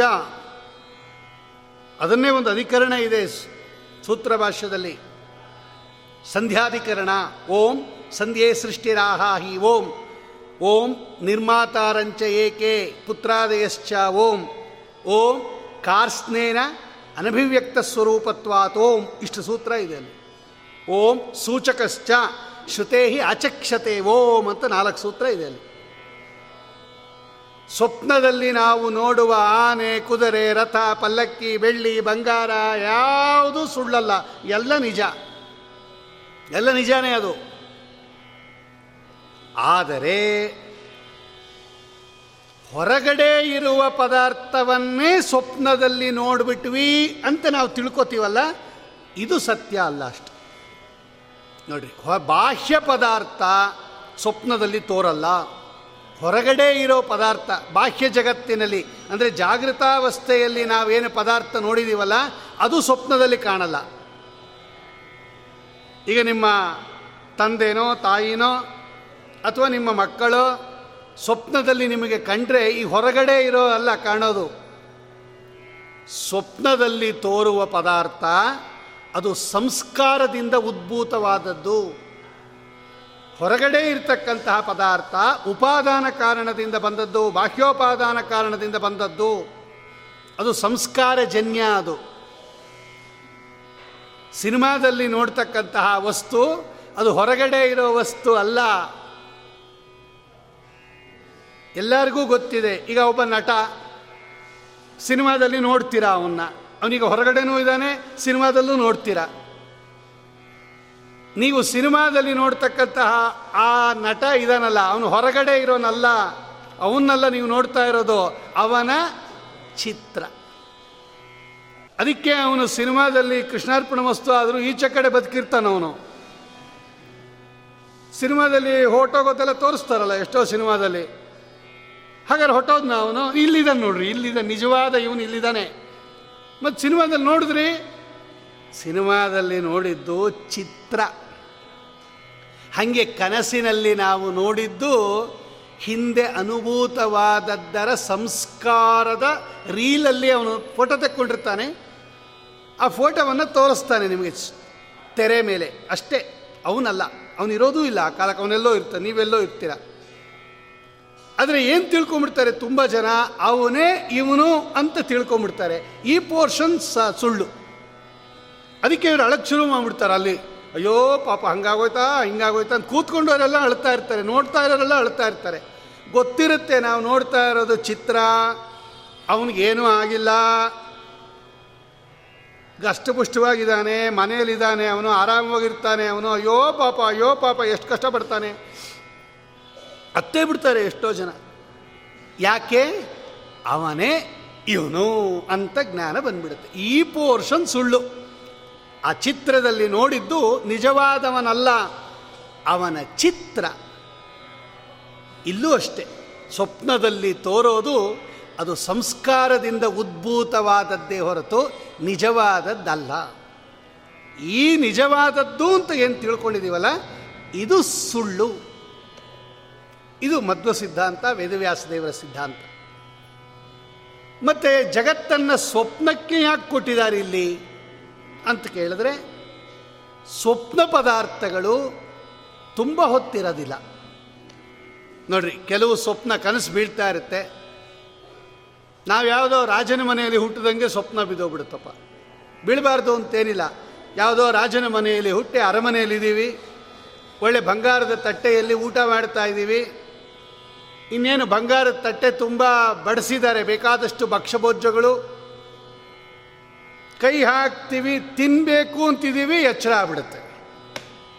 ಇನ್ನೊಂದು ಐದು ನಿಮಿಷ ಇದ್ದಿದ್ರೆ ಒಂದು ನಾಲ್ಕು ಜಿಲೇಬಿ ತಿಂದುಬಿಟ್ಟು ಹೇಳ್ಬೋದಾಗಿತ್ತಲ್ಲ? ನಿಮ್ಮ ಅಲ್ಲ, ನಿಮ್ದಲ್ಲ ಅದು. ಅಷ್ಟೇ ಅಷ್ಟೇ ನಿಮ್ಮದು ಇನ್ನೇನು ತೊಗೊಂಡಿರ್ತೀವಿ, ಯಾರೋ ಬಂದು ಎಬ್ಬಿಸ್ಬಿಡ್ತಾರೆ ಅಂತ ಇಟ್ಕೊಂಡ್ರೆ ಅಯ್ಯೋ. ಇನ್ನೊಂದು ಐದು ನಿಮಿಷ ಬಿಟ್ಟಿದ್ರೆ ತಿಂದುಬಿಟ್ಟು ಎಬ್ಬಿಸ್ಬೋದಾಗಿತ್ತಲ್ಲ? ಸ್ವಪ್ನದಲ್ಲಿ. ಅದೇ ಕೆಟ್ಟ ಸ್ವಪ್ನ ಬೀಳ್ತಾನೆ ಇರುತ್ತೆ ಕಂಟಿನ್ಯೂಸ್ ಆಗಿ. ಎಬ್ಸೋದೇ ಇಲ್ಲ ಯಾರೂ ಕೂಡ. ಯಾರೋ ಹೊಡಿತಾ ಇರ್ತಾರಪ್ಪ ಸಿಕ್ಕಾಬಿಟ್ಟೆ ಕಟ್ಬಿಟ್ಟು. ಬೇಗ ಎಬ್ಬಿಸ್ಬಾರ್ದು ಯಾರಣ ಇಪ್ಪತ್ತೈದು ಏಟು ಬೀಳತಕ್ಕ ಎಬ್ಸೋದೇ ಇಲ್ಲ. ನೋಡ್ರಿ, ಅದು ನಮ್ಮ ಅಧೀನದಲ್ಲಿಲ್ಲ ಅದು. ಸ್ವಪ್ನ ಪದಾರ್ಥಗಳು ಹೇಗೆ ಕ್ಷಣಿಕವೋ, ನಮ್ಮ ಇಚ್ಛಾನುಸಾರ ಇರೋದಿಲ್ವೋ ಅದು, ಹಾಗೆ ಜಗತ್ತಿನ ಪದಾರ್ಥಗಳೂ ಕೂಡ ಕ್ಷಣಿಕ. ಆ ಸ್ವಪ್ನದ ದೃಷ್ಟಾಂತ ಅದರ ಕ್ಷಣಿಕತ್ವದ ಬಗ್ಗೆ ಇದೆಯೇ ಹೊರತು ಅದರ ಸತ್ಯತ್ವದ ಬಗ್ಗೆ, ಸುಳ್ಳಿನ ಬಗ್ಗೆ ಇಲ್ಲ ಅದು. ಅದು ಸೂತ್ರ ಹೇಳುತ್ತೆ. ಒಂದು ಮತದವರು ಇದನ್ನ ಸುಳ್ಳು ಅಂದ್ಬಿಡ್ತಾರೆ ಜಗತ್ತು ಸುಳ್ಳು, ಸ್ವಪ್ನದಂತೆ. ಅಲ್ಲ, ಸ್ವಪ್ನ ಸತ್ಯ, ಅದು ಕಂಡಿದ್ದೂ ಸತ್ಯ, ನೋಡಿದ್ದೂ ಸತ್ಯ, ಆನೆ ನೋಡಿದ್ದು ಸತ್ಯ, ಕುದುರೆ ನೋಡಿದ್ದು ಸತ್ಯ, ನೋಡಿದ್ದು ಸುಳ್ಳಲ್ಲ.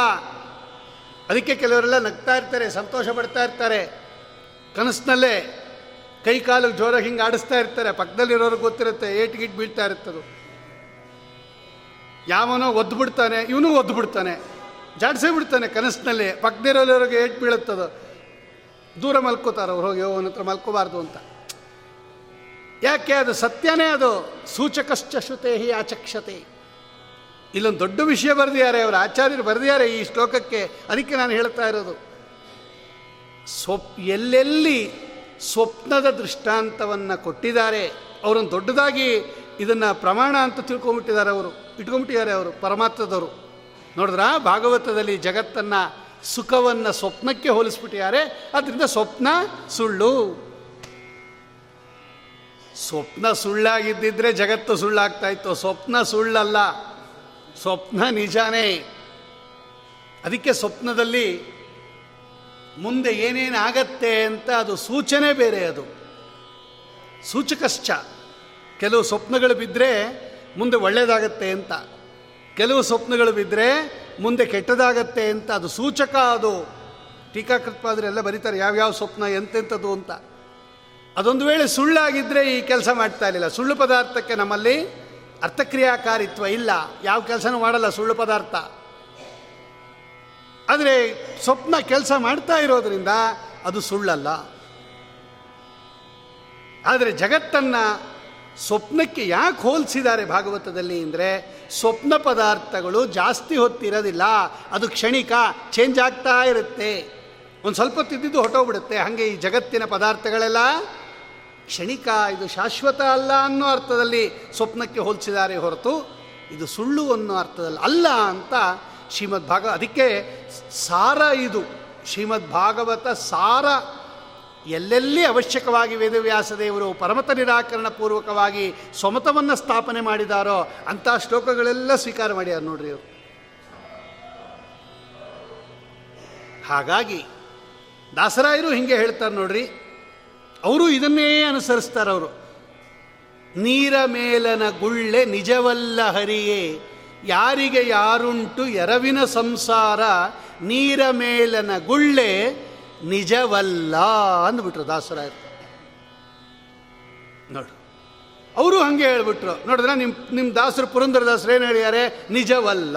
ಎರವಿನ ಸಂಸಾರ, ನೀರ ಮೇಲಿನ ಗುಳ್ಳೆ ನಿಜವಲ್ಲ. ಸಂಸಾರ ನಿಜವಲ್ಲ ಅಂದರು. ಅಲ್ಲಿಗೆ ಜಗತ್ತು ನಿಜ ಅಲ್ಲ ಅಂತ ನಿಮ್ಮ ಪುರಂದರದಾಸರೇ ಹೇಳಿದಾರಲ್ಲ, ನಿಜ ಅಲ್ಲ ಅಂದ್ರೇನು? ಸುಳ್ಳು ಅಂತಲೇ ಅರ್ಥ. ಅಲ್ಲೂ ಕೂಡ ನಿಜವಲ್ಲ ಅನ್ನೋದು ಈ ಅರ್ಥದಲ್ಲೇ ಅವ್ರು ಹೇಳಿರೋದು. ನಿಜವಲ್ಲ ಅಂದ್ರೆ ಏನು ಗೊತ್ತಾ?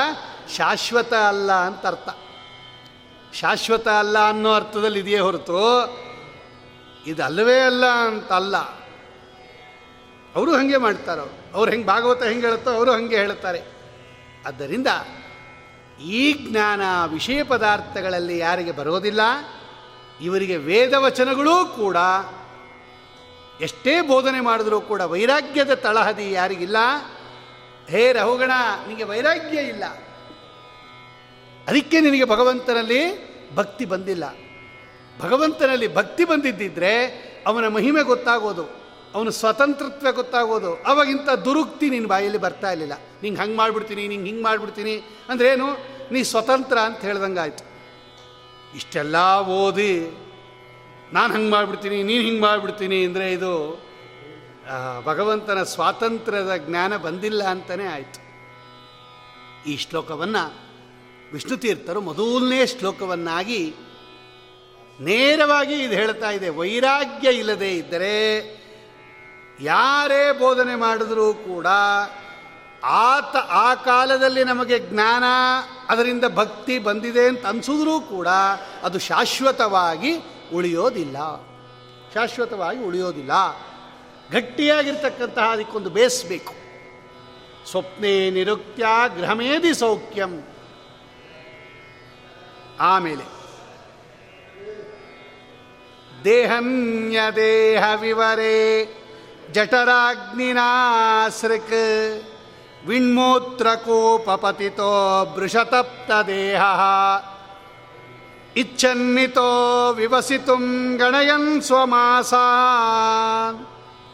ನಿರ್ವಾಸ್ಯತೆ ಕೃಪಣದೀರ್ಭವತ ಕದಾನು ನೋಡಿ, ಇನ್ನೊಂದು ಶ್ಲೋಕ. ಇದು ತೃತೀಯ ಸ್ಕಂದದಲ್ಲಿ ಬಂದಿರತಕ್ಕಂಥ ಶ್ಲೋಕ. ಇದನ್ನು ಭಗವಂತ ದೇವಹೂತಿ ದೇವಿಗೆ ಹೇಳ್ತಾನೆ ಕಪಿಲೋಪಾಖ್ಯಾನದಲ್ಲಿ.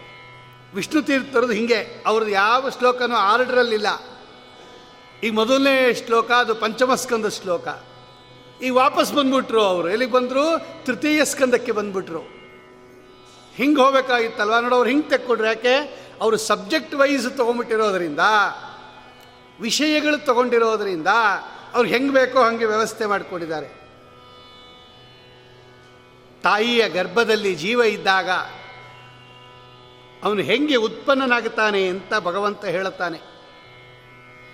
ಕರ್ಮಣ ದೈವತಂತ್ರೇಣ ಜಂತು ಜಾಯತೆ ಪುನಃ. ಕಲಿಲಂತು ಏಕರಾತ್ರೇಣ ಬುದ್ಬುಧಂ, ಪಂಚರಾತ್ರೇಣ ಬುದ್ಬುಧಂ, ದಶರಾತ್ರೇಣ ಕರ್ಕಂದುಹು.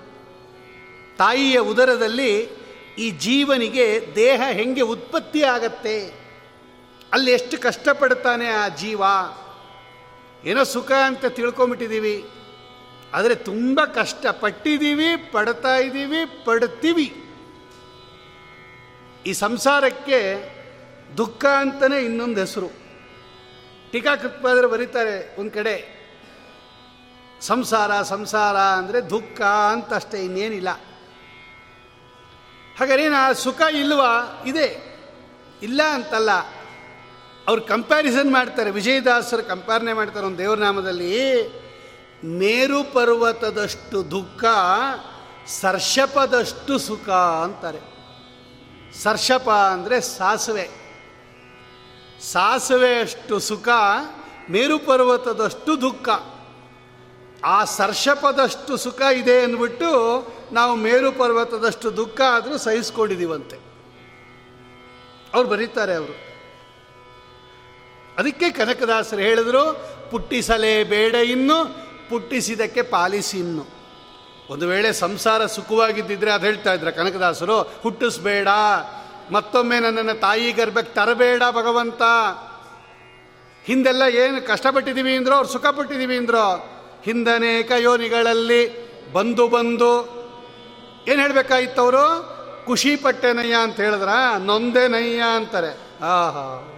ಅಯ್ಯೋ, ಸ್ವಾಮಿ, ಹಿಂದೆ ಅನೇಕ ಜನ್ಮಗಳಲ್ಲಿ ಬಂದು ನೊಂದೇನಯ್ಯ, ಇಂದು ಭವದ ಬಂದ ಬಿಡಿಸೋ ತಂದೆ ಗೋವಿಂದ. ನಿಜವಾಗ್ಲೂ ಅದು ಸುಖವಾಗಿದ್ದಿದ್ರೆ ಬಿಡಿಸು ಅಂತ ಯಾಕೆ ಕೇಳ್ತಾ ಇದ್ರು? ಪರ್ಮನೆಂಟಾಗಿ ಇಲ್ಲೇ ಇರು, ಇಡಿಸು ಅಂತ ಹೇಳ್ಬೇಕಾಯ್ತು ಅವರು. ನೋಡ್ರಿ, ಅವ್ರ, ಅವರ ವಾಕ್ಯಗಳನ್ನೆಲ್ಲ ಕೇಳಿದಾಗ, ನೊಂದೇನಯ್ಯ ಬವ ಬಂಧನದೊಳು ಸಿಲುಕಿ, ಮುಂದೆ ದಾರಿ ಕಾಣದೆ ಹೊಂದಿದೆ ಜಗದೋಳು. ಕಂದನಂತೆಂದೆನ್ನ ಕುಂದುಗಳೆಣಿಸದೆ, ತಂದೆ ಕಾಯೋ ಕೃಷ್ಣ ಕಂದರ್ಪ ಜನಕನೇ. ಇಂದು ಎನಗೆ ಗೋವಿಂದ, ನಿನ್ನಯ ಪಾದಾರವಿಂದವ ತೋರೋ ಮುಕುಂದನೇ ಮುಕುಂದನೇ. ನೊಂದೇನಯ್ಯ ಅವರು ಪದ ಅದೇ ಹಾಕಿದ್ದಾರೆ. ಬಂದು ಬಂದು ನೊಂದೇನಯ್ಯ ನೊಂದೇನಯ್ಯ ಓರಿ, ಒಬ್ರನ ಆ ಕಡೆ ಸುಖಪಟ್ಟೆನಯ್ಯ ಅಂತ ಹೇಳಿದರೆ ಅವ್ರಿಗೊಂದು ಓಟು ಇವ್ರದ್ದೊಂದು ಓಟು ಇದೆ ಅನ್ಬೋದಾಯಿತು. ರಾಘವೇಂದ್ರ ಸ್ವಾಮಿಗಳು ಹೇಳ್ತಾರೆ ನೊಂದೇನಯ್ಯ ಕನಕದಾಸರು ಹೇಳ್ತಾರೆ ನೊಂದೇನಯ್ಯ ಟೀಕಾಕೃತ್ಪಾದರು ಹೇಳ್ತಾರೆ ಕುಪಿತಾ ಹಿ ಪಣಚ್ಛಾಯ ಸಮೀಕೃತ್ಯ ಸುಖಂ ವಿಷಂ. ಈ ಸುಖ ಇದೆಯಲ್ಲ? ಈ ಸುಖ ಇದೆಯಲ್ಲ?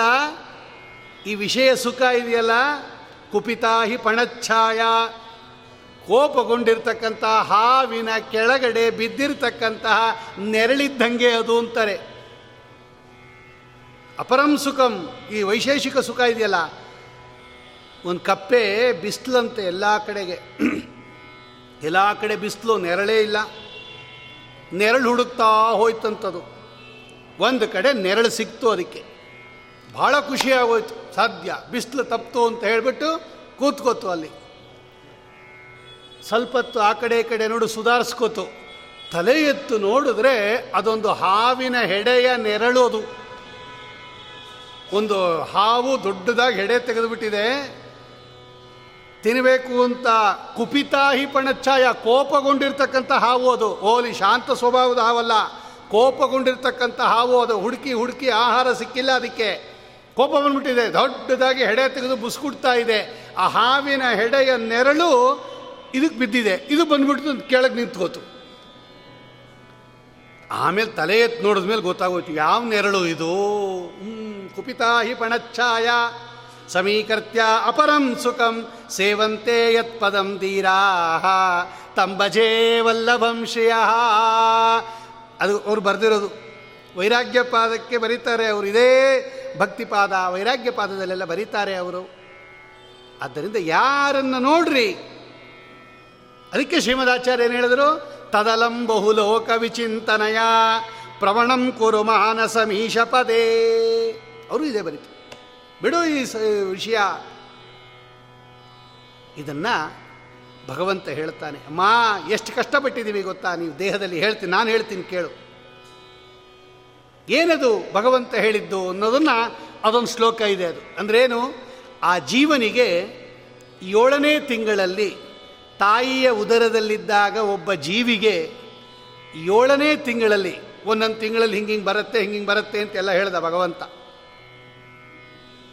ತಲೆ ಬರುತ್ತೆ, ಮೊದಲನೇ ತಿಂಗಳಲ್ಲಿ ಕೈಕಾಲುಗಳು ಬರುತ್ತೆ, ಎರಡನೇ ತಿಂಗಳಲ್ಲಿ, ಆಮೇಲೆ ಈ ನಖ, ಲೋಮ, ಉಗುರು, ಕೂದಲು ಲಿಂಗ ಛಿದ್ರ ಎಲ್ಲ ಮೂರನೇ ತಿಂಗಳಲ್ಲಿ ಬರುತ್ತೆ. ನಾಲ್ಕನೇ ತಿಂಗಳಲ್ಲಿ ಸಪ್ತಧಾತುಗಳು ಬರುತ್ತೆ. ಐದನೇ ತಿಂಗಳಲ್ಲಿ ಹಸಿವೆ ಬಾಯಾರಿಕೆ ಆಗುತ್ತೆ, ಆ ಕೂಸಿಗೆ. ಆರನೇ ತಿಂಗಳಲ್ಲಿ ಬಲಭಾಗಕ್ಕೆ ಹೊರಳ್ಕೊಂಬತ್ತೆ ಅದು. ಏಳನೇ ತಿಂಗಳಲ್ಲಿ ಅವನೊಂದು ವೇಳೆ ಜ್ಞಾನಿ ಆಗಿದ್ದರೆ ಎಲ್ಲರಿಗೂ ಅಲ್ಲ ಅವನೇನಾದರೂ ಜ್ಞಾನಿ ಆಗಿದ್ದರೆ ಆ ಜೀವಿ ಅವನಿಗೆ ಭಗವಂತ ಒಂದು ನೂರು ಜನ್ಮದ ಸ್ಮರಣೆ ಕೊಡ್ತಾನಂತೆ. ಒಂದು ನೂರು ಜನ್ಮದಲ್ಲಿ ಏನಾಗಿದ್ದಿ ನೋಡು ಅಂತ.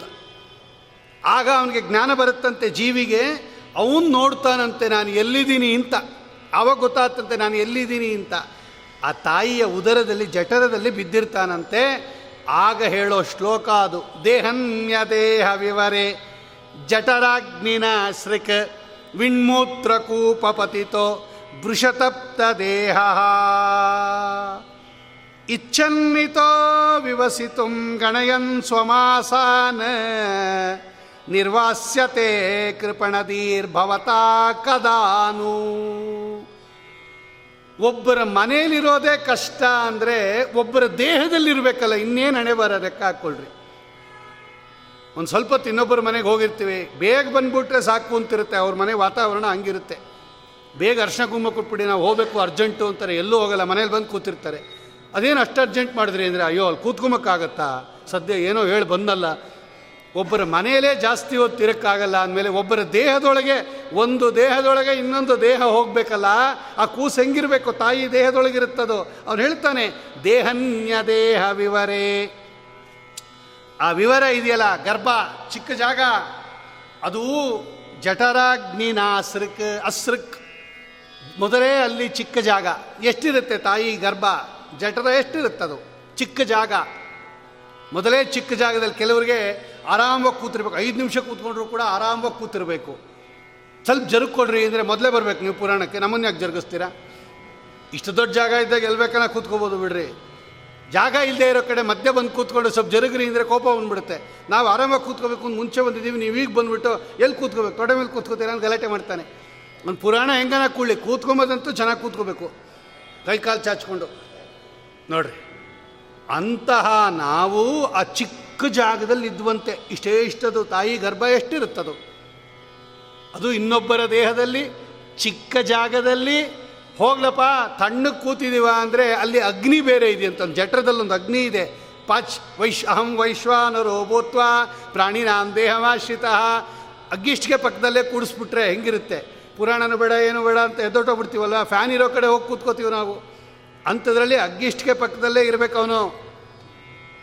ಹೋಗ್ಲಪ್ಪ, ಚೆನ್ನಾಗಿರುತ್ತಾ ಅಂದರೆ ವಿಣ್ಮೂತ್ರ ಕೂಪಪತಿತಃ ಆ ತಾಯಿಯ ಮಲ, ಮೂತ್ರ, ರಕ್ತ ಅದರ ಮಧ್ಯದಲ್ಲಿ ಬಿದ್ದಿರ್ತಾನಂತವನು. ಬೃಷತಪ್ತ ದೇಹ, ತುಂಬ ಕಾದು ಬಿಟ್ಟಿರುತ್ತಂತೆ ಅವನ ದೇಹ.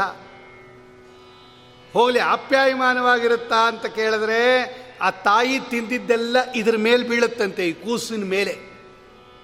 ತಾಯಿ ಹುಳಿ ಪದಾರ್ಥ, ಸೀಪ, ಖಾರದ ಪದಾರ್ಥ, ಉಪ್ಪು ಬಿಸಿ ಬಿಸಿಯಾಗಿ ತಿನ್ನಬೇಕು ಅವಳು ಗರ್ಭಿಣಿ ಅಂತ ಬಿಸಿ ಬಿಸಿಯಾಗಿ ತಿಂತಾಳೆ, ಬಿಸಿ ನೀರು ಕುಡಿತಾಳೆ, ಆ ಬಿಸಿನೀರು ಕುಡಿದಿದ್ದಲ್ಲ ಈ ಕೂಸು ಮೇಲೆ ಬೀಳುತ್ತಂತೆ, ಮೇಲಿಂದ ಹೋಗಿ. ಓ ಅಂತ ಶಂಕ ಹೊಡಿಯತ್ತಂಥದ್ದು ಆವಾಗ ತಾನೇ ಬಂದಿರತಕ್ಕಂಥ ಚರ್ಮ ಅದಕ್ಕೆ. ನವಜಾತ ಚರ್ಮ ಅದು. ಇಷ್ಟು ವಯಸ್ಸಾಗಿದೆ. ಹೊಸ ಚರ್ಮ ಬಂದಾಗ ಅದಕ್ಕೊಂಚೂರು ಹುಳಿ ಗಿಳಿ ತಾಕ್ಬಿಡ್ಲಿ, ಎಷ್ಟು ನಮಗೆ ನೋವತ್ತೆ. ಹೊಸ ಚರ್ಮ ಬಂದಾಗ ನಿಂಬೆಹಣ್ಣು ಮುಟ್ಟುಬಿಡ್ರಿ ನೋಡೋಣ ನೀವು.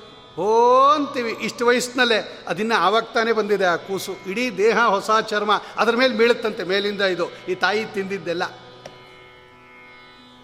ಶಂಕ ಹೊಡೆಯುತ್ತಂತೆ ಆ ಕೂಸು. ಸ್ವಾಮಿ, ಯಾವಾಗ ನನ್ನನ್ನು ಈ ಗರ್ಭದಿಂದ ಆಚೆ ಕಳಿಸ್ತೀಯ? ನಿರ್ವಾಸ್ಯತೆ ಕೃಪಣದಿ ಭವತಾ ಕದಾನು. ಇಚ್ಛನ್ನಿತೋ ವಿವಸಿತುಂಗಣಯನ್ ಸ್ವಮಾಸಾನ್. ಹೊರಗೆ ಬರೋಕ್ಕಾಗಲ್ಲ ಅದು. ಅದು ಇದಕ್ಕಿದಂತೆ ತಾಯಿ ಗರ್ಭದಿಂದ ಬರೋ ಕಾಲ ಅಷ್ಟು ದಿನ ಇರಲೇಬೇಕಲ್ವಾ? ಎಣಿಸ್ಕೊತಾ ಇರುತ್ತಂತೆ. ಮೂ, ನಾಲ್ಕು ತಿಂಗಳಾಯಿತು, ಐದು ತಿಂಗಳಾಯಿತು, ಆರು ತಿಂಗಳಾಯಿತು, ಏಳು ತಿಂಗಳಾದ್ಮೇಲೆ ಎಂಟು, ಒಂಬತ್ತು ದಿನ ಎಣಿಸ್ತಾ ಇರುತ್ತಂಥದ್ದು ಸ್ವಾಮಿ, ಯಾವತ್ತು ನನ್ನನ್ನು ಇಲ್ಲಿಂದ ಈಚೆಗೆ ಕಳಿಸ್ತೀಯಾ? ಇದು ತಾಯಿಯ ಗರ್ಭದಲ್ಲಿ ಜೀವಿಗಳು ಅನುಭವಿಸೋ ದುಃಖ, ಇದಕ್ಕೆ ಗರ್ಭವಾಸ ದುಃಖ ಅಂತ ಕರೀತಾರೆ. ನೋಡಿ, ಈ ಶ್ಲೋಕ ಇದೆ. ಭಾಗವತ, ತೃತೀಯ ಸ್ಕಂದದಲ್ಲಿ ಕಪಿಲ ರೂಪಿ ಪರಮಾತ್ಮ ದೇವಹೂತಿ ದೇವಿಗೆ ಹೇಳ್ತಾನೆ, ಅಮ್ಮ ಇದನ್ನು ತಪ್ಪಿಸ್ಕೋಬೇಕೋ ಬೇಡವೋ ನೀವು?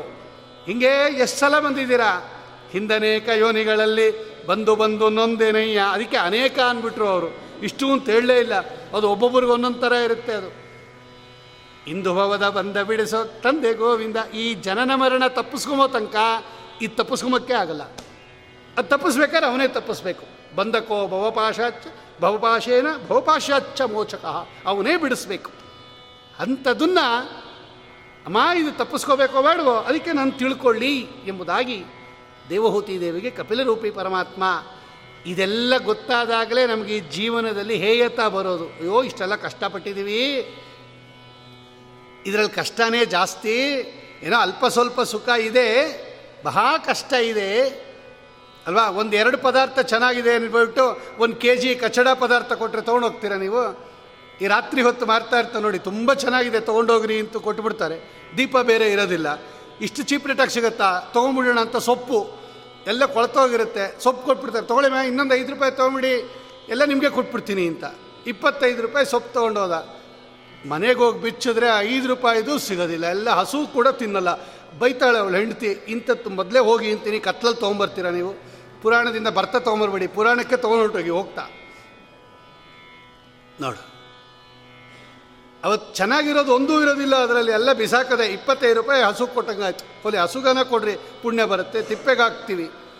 ನೋಡಿ ಹಾಗೆ ನಮ್ಮ ಜೀವನದಲ್ಲಿ ಈ ಸುಖಗಳೆಲ್ಲ, ವೈಶೇಷ ಸುಖಗಳೆಲ್ಲ, ಇದೆಲ್ಲ ತಿಪ್ಪೆಗೆ ಹಾಕೋ ಸುಖನೇ ಇದು. ಇದೆಲ್ಲ ತೊಳಗೆ ತೊಗೊಂಬೋದಲ್ಲ, ಇದು ಹೇಯ, ಬಿಡ್ರಿ ಇದನ್ನು ಅಂತ ಹೇಳಿ ಭಗವಂತ ದೇವಹೂತಿ ದೇವಿಗೆ ನಿರೂಪಣೆ ಮಾಡ್ತಾನೆ.